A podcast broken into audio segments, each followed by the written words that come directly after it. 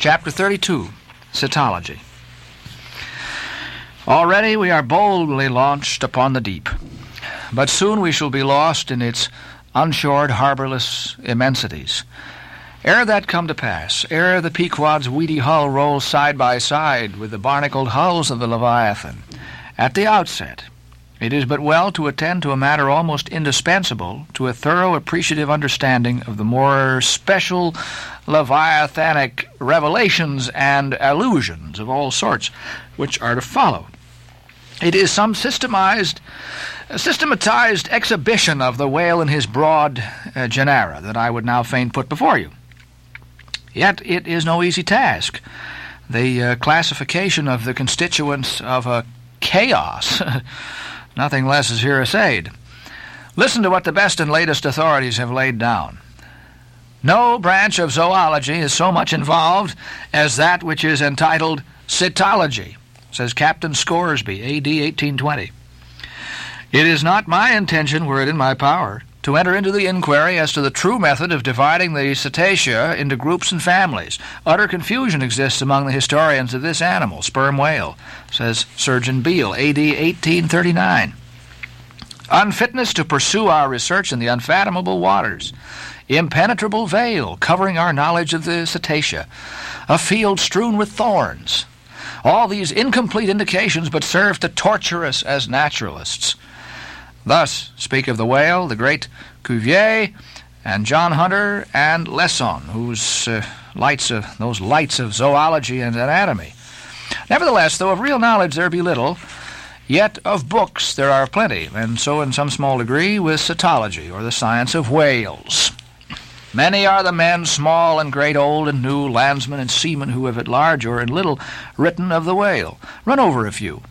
The authors of the Bible, Aristotle, Pliny, uh, Aldrovandi, Sir Thomas Browne, Gesner, Ray, Linnaeus, Rondeletius, Willoughby, Green, Artedi, Sibbald, Brisson, oh, Marten, Lacépède, Bonneterre, Desmarest, uh, Baron Cuvier, Frederick Cuvier, John Hunter, Owen, Scoresby, Beale, Bennett, J. Ross Browne, the author of uh, Miriam Coffin, Olmsted, and the Reverend T. Cheever. But to what ultimate generalizing purpose all these have written, the extracts will show. Of the names in this list of whale authors, only those following Owen ever saw living whales, and but one of them was a real professional harpooner and whaleman. I mean Captain Scoresby. On the uh, separate subject of the Greenland or right whale, he is the best existing authority. But Scoresby knew nothing and says nothing of the great sperm whale, compared with which the Greenland whale is almost unworthy mentioning. And here be it said that the Greenland whale is a usurper upon the throne of the seas. He's not even by any means the largest of the whales. Yet, owing to the long priority of his claims and the profound ignorance which, till some seventy years back, invested the then fabulous or, or utterly unknown sperm whale, and which ignorance to this present day still reigns in all but some few scientific retreats and whale ports, this usurpation has been every way complete. Reference to nearly all the leviathanic allusions in the great poets of past days will satisfy you that uh, the Greenland whale, without one rival, was to them the monarch of the seas. But the time has at last come for a new proclamation. This is Charing Cross, hear ye. Good people all, the Greenland whale is deposed, the great sperm whale now reigneth. There are only two books in being which at all pretend to put the living sperm whale before you, and at the same time, in the uh, remotest degree, succeed in the attempt. Those books are Beale's and Bennett's, both in their time surgeons to English South Sea whale ships, and both exact and reliable men. The original matter touching the sperm whale to be found in their volumes is necessarily small, but so far as it goes, it's of excellent quality, and though mostly confined to scientific description. As yet, however, the sperm whale, scientific or poetic, lives not complete in any literature. Far above all other hunted whales, his is an unwritten life. Now, the various species of whales need some sort of popular comprehensive classification, if only an easy outline one for the present, hereafter to be filled in uh, all its departments by subsequent laborers. As no better man advances to take this matter in hand, I uh, hereupon offer my own poor endeavors. I promise nothing complete, because any human thing supposed to be complete must be for that very reason infallibly be faulty. But I shall not pretend to a minute anatomical description of the various species, or, uh, in this place at least, to much of any description. My object here is simply to project the draft of a systematization of cetology. I'm the architect, not the builder. But it's a ponderous task. No ordinary letter sorter in the post office is equal to it. To grope down into the bottom of the sea after them, to have one's hands among the unspeakable foundations, ribs, and very pelvis of the world, that's, that's a fearful thing. What am I that I should essay to hook the nose of this Leviathan? The awful tauntings in Job might well appall me. Uh, will he, uh, the Leviathan, make a covenant with thee? Behold, the hope of him is vain. But I have swam through libraries and sailed through oceans. I've had to do with whales with these visible hands. I am in earnest, and I will try. There are some preliminaries to settle. First, the uh, uncertain, unsettled condition of the science of cetology is in the very vestibule attested by the fact that in some quarters it still remains a moot point whether the whale be a fish. In his System of Nature, AD 1776, Linnæus declares, I hereby separate the whales from the fish. But of my own knowledge, I know that down to the year 1850, sharks and shad, alewives, and herring, against Linnaeus's express edict, were still found dividing the possession of the same seas with the Leviathan. The uh, grounds upon which Linnaeus would fain have banished the whales from the waters, he states as follows On account of their warm bilocular heart, their lungs, their movable eyelids, their hollow ears, penem intrantem, feminam mamis lactantem, and finally, ex lege naturae uh, jure meritoque. I submitted all this to my friends Simeon Macy and Charlie Coffin of Nantucket, both messmates of mine in a certain voyage, and uh, they united in the opinion that the reasons set forth were altogether insufficient. Charlie profanely hinted they were humbug. Be it known that, waiving all argument, I take the good old fashioned ground that the whale is a fish, and call upon Holy Jonah to back me. The fundamental thing is settled. The next point is in uh, what internal respect does the whale differ from other fish? Above, Linnaeus has given you those items, but in brief, they are these lungs and warm blood, whereas all other fish are lungless and cold blooded. Next, how shall we define the whale by his obvious externals so as conspicuously to label him for all time to come? To be short, then, a whale is a spouting fish with a horizontal tail. There you have him. However contracted, that definition is the result of expanded meditation. Uh, a walrus spouts much like a whale, but the walrus is not a fish because he's amphibious. But the last term of the definition is still more cogent, is coupled with the first. Almost anyone must have noticed that all the fish familiar to landsmen have not a flat, but a vertical, up and down tail, whereas among spouting fish, the tail, though it may be similarly shaped, invariably assumes a horizontal position. By the above definition of what a whale is, I, I do by no means exclude from the Leviathanic Brotherhood any sea creature hitherto identified with the whale by the, the best informed Nantucketers, nor, on the other hand, link with it any fish hitherto authoritatively regarded as alien. By the way, I am aware that down to the present time, the fish styled lammatins or, and dugongs, uh, pigfish and sowfish of the coffins of Nantucket, are included by many naturalists among the whales. But th- as these pigfish are a nosy, uh, contemptible set, mostly lurking in the mouths of rivers and feeding on wet hay, and, and especially as they do not spout, I deny their credentials as whales and have presented them with their passports to uh, quit the kingdom of cetology.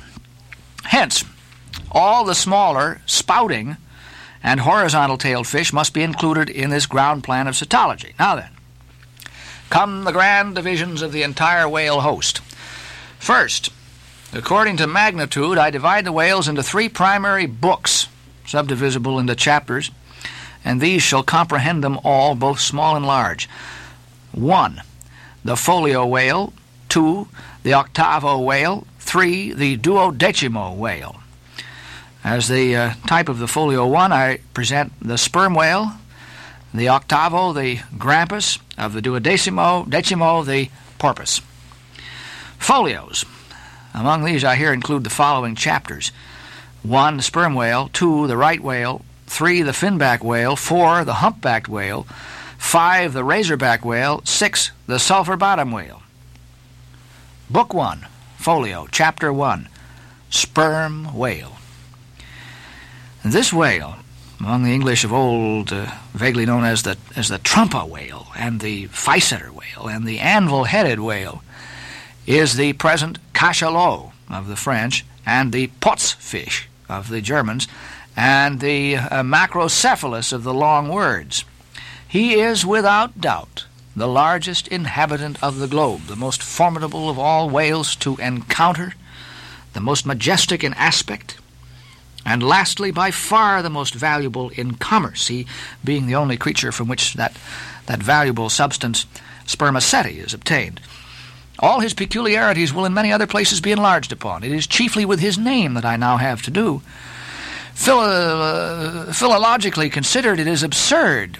Some centuries ago, when the sperm whale was almost wholly unknown in his own proper individuality, and when his oil was only accidentally obtained from the stranded fish, in those days, spermaceti, it would seem, was popularly supposed to be derived from a creature identical with the one then known in England as the Greenland or right whale. It was the idea also that uh, in this same spermaceti was that quickening humor of the Greenland whale, which the first syllable of the word literally expresses. In those times also, uh, spermaceti was exceedingly scarce, not being used for light, but only as an ointment and a, a medicament. It, it, had only to be had from the druggists as you nowadays buy an ounce of rhubarb. When, as I opine, in the course of time, the true nature of spermaceti became known, its original name was still retained by the dealers, no doubt to enhance its value by a notion so strangely significant of its scarcity. And so, the appellation much at last have come to be uh, bestowed upon the whale from which this spermaceti was really derived. Book 1, Folio, Chapter 2, Right Whale. In uh, one respect, this is the most venerable of the Leviathans, being the one first regularly hunted by man. It yields the article commonly known as whalebone or baleen, and the oil specially known as whale oil, an inferior article in commerce. Among the fishermen, he is indiscriminately designated by all the following titles the, the whale, the green whale, a Greenland whale, the black whale, the great whale, the true whale, the right whale. And there is a deal of obscurity concerning the identity of the species thus uh, multitudinously baptized. What then is the whale, which I include in the second species of my folios? It is the great Mysticetus of the English naturalists, the Greenland whale of the English whalemen, the Baleine ordinaire of the French whalemen, the Growlands wallfish, wallfish of the Swedes. It, it, it's the whale which, for more than two centuries past, has been hunted by the Dutch and English in the Arctic seas. It is the whale which the American fishermen have long pursued in the Indian Ocean, on the um, Brazil banks, on the northwest coast, and various other parts of the world designated by them right whale cruising grounds. Now, some pretend to see a difference between the Greenland whale of the English and the right whale of the Americans, but they precisely agree in all their grand features, nor has there yet been presented a single determinate fact upon which to ground a radical distinction. It is by uh, endless subdivisions based upon the most uh, inconclusive differences that some departments of natural history become so repellingly intricate. The right whale will be elsewhere treated of at some length with reference to elucidating the sperm whale. Book 1, Folio, Chapter 3. Finback. Now, under this head, I reckon a uh, monster which, by the various names of finback, uh, tall spout, and uh, long john, has been seen almost in every sea and is commonly the whale whose distant jet is so often described by passengers crossing the Atlantic uh, in the New York packet tracks.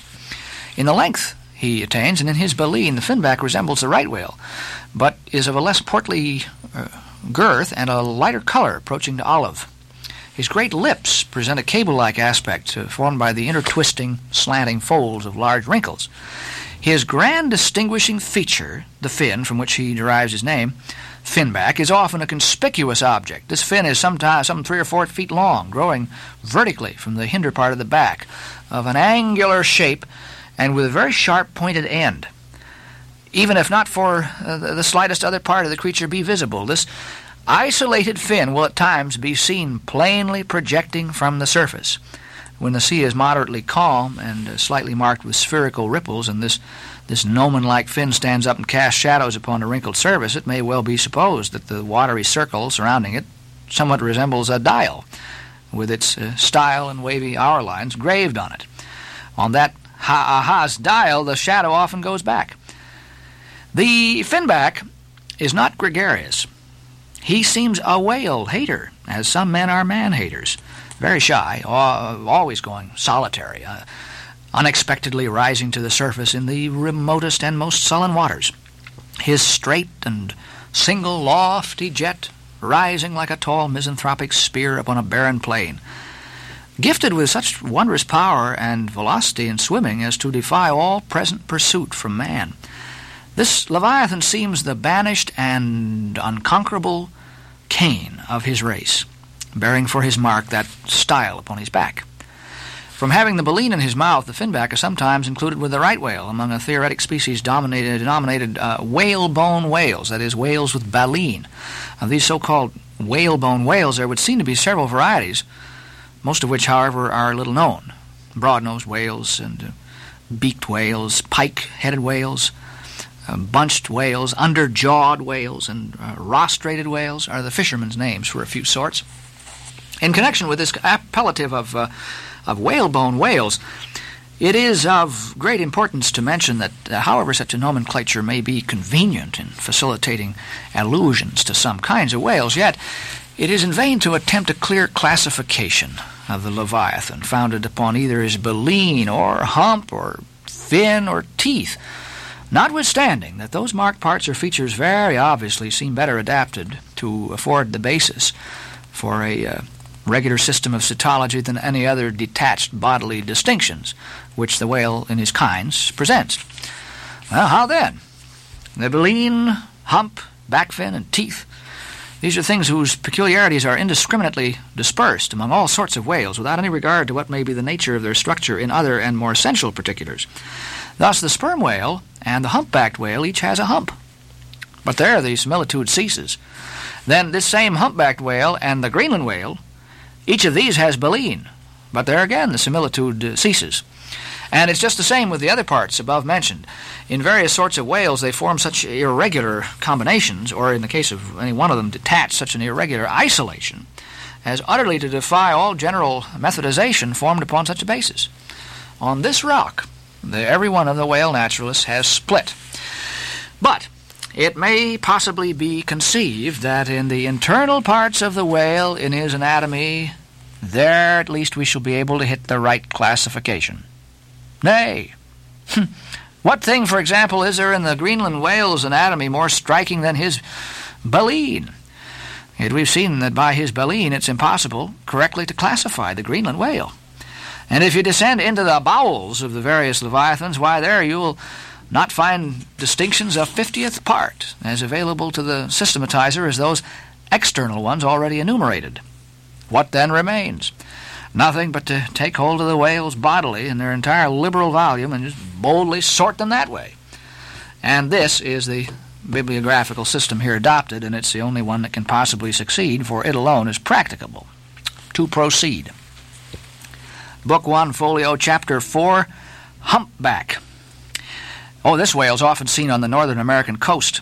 He's been frequently captured there and towed into harbor. He has a great pack on him, like a peddler, or you might call him the elephant, and castle whale. At any rate, the popular name for him does not sufficiently distinguish him, since the sperm whale also has a hump, though a smaller one. His oil is not very valuable.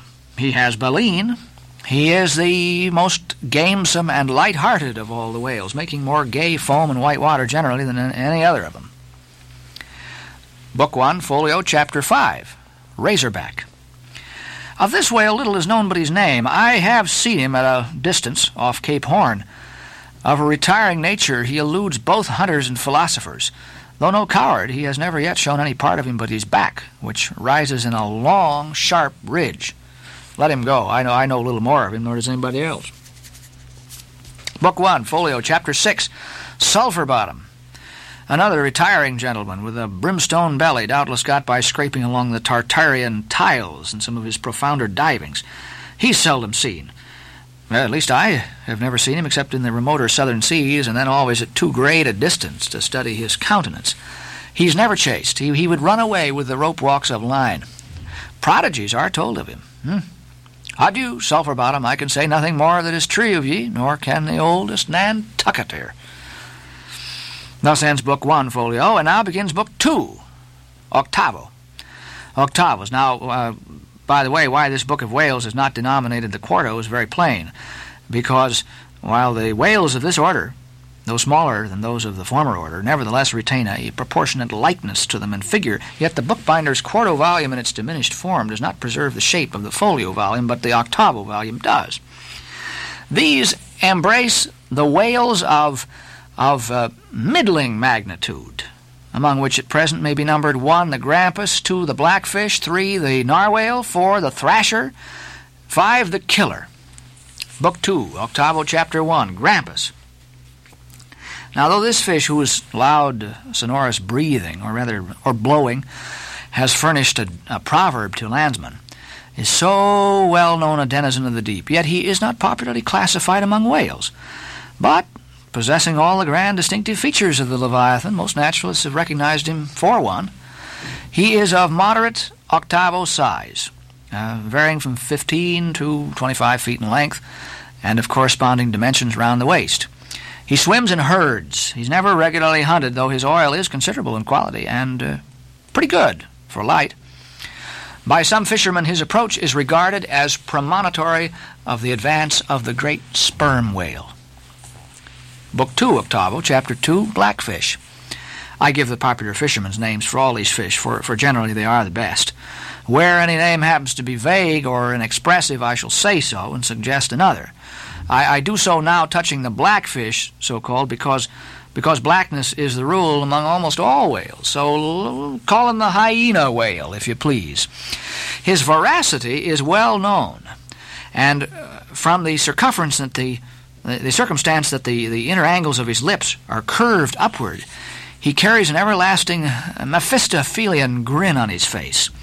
This whale averages some 16 or 18 feet in length. He's found in almost all latitudes. He has a, a, a, peculiar way of showing his dorsal hooked fin in swimming, which looks something like a Roman nose. When not more profitably employed, the sperm whale hunters sometimes capture the hyena whale to keep up the supply of cheap oil for domestic employment.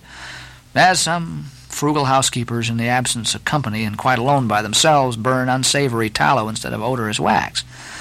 Though their blubber is very thin, some of these whales will yield upwards of uh, 30 gallons of oil. Book 2, Octavo, Chapter 3, Narwhale. That is, nostril whale.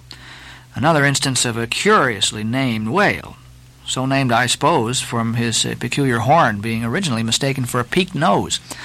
The creature is some 16 feet in length, while its horn averages 5 feet, though some exceed 10, and even attain to 15 feet. Strictly speaking, this horn is but a lengthened tusk, growing out from the jaw in a line a little depressed from the horizontal, but it's only found on the sinister side, which has an ill effect, giving its owner something analogous to the uh, aspect of a clumsy left-handed man precise purpose this ivory horn or lance answers, it would be hard to say. It does not seem to be used like the blade of the swordfish and billfish, though some sailors tell me that the narwhale employs it for a rake in turning over the bottom of the sea for food. Charlie Coffin said it was used for an ice piercer for the uh, narwhale rising to the surface of the polar sea and finding it sheeted with ice thrusts his horn up and so he breaks through. But you uh, cannot prove either of these surmises to be correct. My own opinion is that, however, this one sided horn may really be used by the narwhal, however that may be, it would certainly be very convenient to him for a, uh, a folder in reading pamphlets. This narwhal I have heard called the tusk whale, the horn whale, and the unicorn whale. He's certainly the curious example of the unicornism to be found in almost every kingdom of animated nature. From certain cloistered old authors, I have gathered that this same sea unicorn's horn was in ancient days regarded as the great antidote against poison, and as such, preparations of it brought immense prices. Uh, it was also distilled to uh, volatile salts for fainting ladies, the, the same way that the horns of the male deer are manufactured into hartshorn. Originally, it was in itself accounted an object of great curiosity. Blackletter tells me that Sir Martin Frobisher, on his return from that voyage when Queen Bess did gallantly wave her jeweled hand to him from the window of Greenwich Palace as his bold ship sailed down the Thames, well, when Sir Martin returned from that voyage, saith Blackletter, on bended knees he presented to her highness a prodigious long horn of the narwhal, which for a long period after hung in the castle at Windsor. An Irish author avers that the Earl of Leicester, on bended knees, did likewise present to her highness another horn, pertaining to a land beast of the unicorn nature. The narwhal has a very picturesque, leopard like look, being of a milk white ground color, dotted with round and uh, oblong spots of black. His oil is very superior, clear and fine, but there's little of it, and he's seldom hunted. He is mostly found in the circumpolar seas.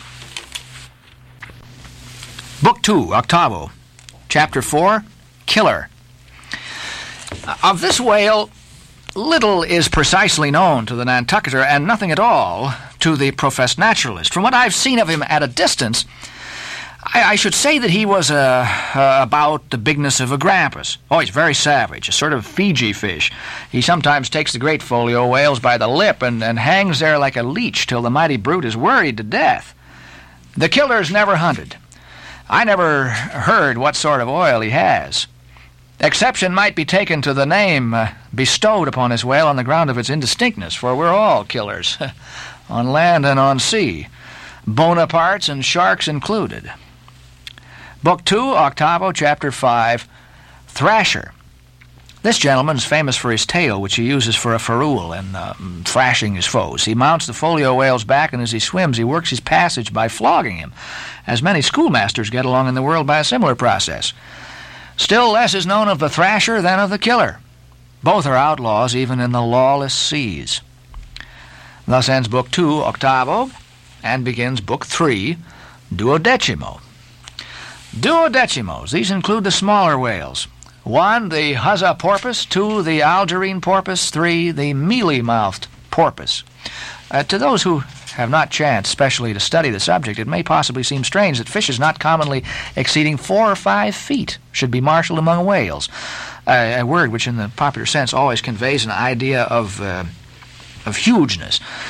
But the creatures set down above as duodecimos are infallibly whales by the terms of my definition of what a whale is, i.e., a, a spouting fish with a horizontal tail. Book 3, Duodecimo, Chapter 1, Huzza porpoise. This is the common porpoise found almost all over the globe. The name is of my own bestowal, Huzza, for there are more than one sort of porpoises, and something must be done to distinguish him. I call him thus because he always swims in hilarious shoals, which upon the broad sea keep tossing themselves to heaven like caps in a Fourth of July crowd. Their appearance is generally hailed with delight by the mariner. Full of fine spirits, they invariably come from the breezy billows to windward. They are the lads that always live before the wind, and they're accounted a lucky omen. If you yourself can withstand three cheers at beholding these vivacious fish, then heaven help ye, the spirit of godly gamesome is not in ye. A well-fed, plump Huzza porpoise will yield you one good gallon of good oil, but the fine and delicate fluid extracted from his jaws is exceedingly valuable. It's in request among jewelers and watchmakers. Sailors put it on their hones. Uh, porpoise meat is good eating. You, you, you know, it may never have occurred to you that a porpoise uh, spouts, too. Indeed, uh, his spout is so small that it's not very readily discernible, but the next time you have a chance, watch him, and you will then see the great sperm whale himself in miniature. Book 3, Duodecima, Chapter 2, Algerine Porpoise. A pirate. Very savage. He's only found, I think, in the Pacific. He is somewhat larger than the Huzza porpoise, but much of the same general make. Provoke him, and he will buckle to a shark. I've lowered for him many times, but never yet saw him captured. Book 3, Duodecimo, Chapter 3, Mealy-mouthed porpoise. The largest kind of porpoise and uh, only found in the Pacific so far as it's known. The only English name by which he has hitherto been designated is that of the Fisher's right whale porpoise, from the circumstance that he's chiefly found in the vicinity of that folio. In shape, he differs in some degree from the Huzza porpoise, being of a less rotund and jolly girth. Indeed, he's of uh, quite a neat and gentlemanlike figure. He has no fins on his back, most other porpoises have. He has a lovely tail and sentimental Indian eyes of a hazel hue. But his mealy mouth spoils all. Though his entire back down to his side fins is of a deep sable, yet a boundary line, distinct as the mark in a ship's hull called the bright waist. That, that line streaks him from stem to stern with two separate colors, black above and white below. The white comprises part of his head and the whole of his mouth, which makes him look as if he had just uh, escaped from a felonious visit to the meal bag. a most mean and mealy aspect. His oil is much like that of the common porpoise. Now, beyond the duodecimo, this system does not proceed, inasmuch as the porpoise is the smallest of the whales. Above, you have all the leviathans of note. But there uh, are a rabble of uh, uncertain, fugitive, half fabulous whales, which, as an American whaleman, I know by reputation, but not personally. I shall enumerate them by their uh, forecastle appellations, for possibly such a list may be valuable to future investigators who may complete what I have here but begun. If any of the following whales shall hereafter be caught and marked, then he can readily be incorporated into this system according to his folio, octavo or duodecimo magnitude. The bottlenose whale, the junk whale, the pudding-headed whale, the Cape whale, the leading whale, the cannon whale, the scrag whale, the coppered whale, the elephant whale, the iceberg whale, the quag whale, the blue whale, etc. In old English authorities, there might be quoted other lists of uncertain whales blessed with all manner of uncouth names, but uh, I omit them as altogether obsolete and can hardly help suspecting them for mere sounds full of leviathanism but signifying nothing. Finally, it was stated at the outset that this system would not be here and at once perfected. You, you, you cannot but plainly see that I have kept my word. But I now leave my cetological system standing thus unfinished, even as the great cathedral of Cologne was left with the crane still standing upon the top of the uncompleted tower. For small erections may be finished by their first architects, grand ones, true ones, ever leave the copestone to posterity. God keep me from ever completing anything. This whole book is but a draft. Hey, but the draft of a draft. Oh, time, strength, cash, patience.